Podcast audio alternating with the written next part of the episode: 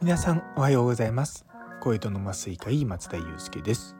この放送は妊娠や出産を支える麻酔酸化麻酔を中心に医療をかけるビジネスについて発信していく番組です。はい。で今日はですね雑談の大切さということをテーマにお話したいと思います。で本題に入る前にちょっと皆さんにちょっとお伝えしなきゃいけないことがあるんですけども以前あの飛行機の中で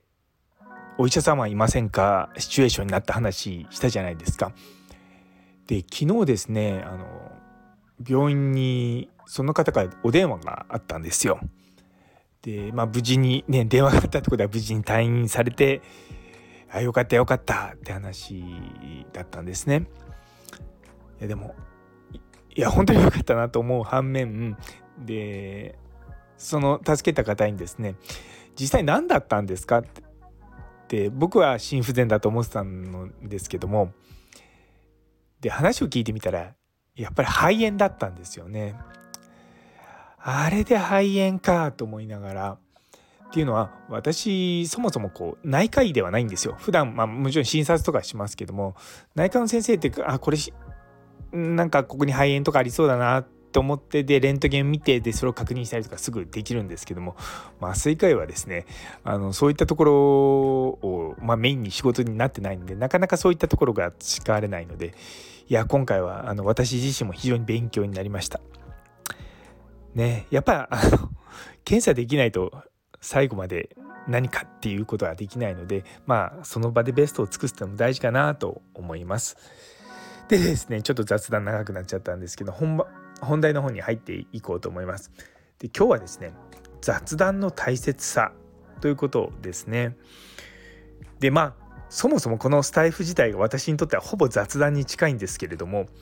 でもやっぱりこう話しているとなんでそんなにこう、まあ、雑談みたいな話ができるんですかっ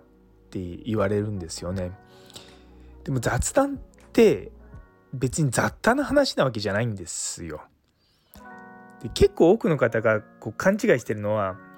なんか雑談っていうのがなんか世間話とか無駄話だと思ってる人多いと思うんですよね。でも決してそういうのではなくてやっぱ雑談っていうのはこう何て言うのかなこうざっくばらんにこう情報を交換するようなものなんだと思うんですよね。なので例えばこのスタイフも私の普段考えてることをこうをこう何て言うのかなちゃんとこれ原稿もなくこう思ったことをずっと喋っているんですね。でそれって多分リアルな話の中でもこうっていうか日常生活の中で当たり前にあることじゃないですか。誰も友達と話すのにあたってあの原稿かとか書かないのでもう本当にそれと同じように話している感じなんですね。だから私も結構何て言うのかな？これ話してる時って結構こう表情豊かにって言い方変なんですけど私、まあ、結構オーバーリアクション気味なこともあってですね揺れたりとかしながら話してるんですよ。なんでやっぱそういったことをするのってこう当たり前のようにって言い方変ですけども大事なのかなと思うんですよね。やっぱりこうコミュニケーションの一つなんですよ。で今結構 Zoom とかもそうですし、ね、電話の、まあ、コミュニケーションもそうなんですけれどもやっぱりこうテキストとかだけではなかなか伝えきれないところっていうのをこううまく声に乗せて伝えればいいんじゃないかなと思うんですよね。ある意味、まあ、この雑談とかも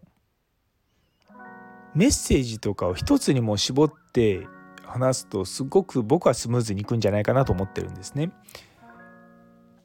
なのでそういったところを意識して伝えるとまあ何かこう心に残るかなっていうふうに思ってます。まあ、ただやっぱりこう人間同士のこう付き合いの中でまたこの人同じこと言ってるなって思うことあるじゃないですか。例えば私の上司もそうなんですけどなんかまあそのエピソード昔も聞いたなって思うようなこと何回も何回も聞くんですけどもでもそういうのを何回も何回も繰り返し聞くことによってもう一回もメモを取らなくてもこう染み込むように理解するってことあると思うんですよね。なんでそういったものにまあこういったラジオとかをね活用していただければなと思います。というところで、えー、最後まで聞いてくださってありがとうございます。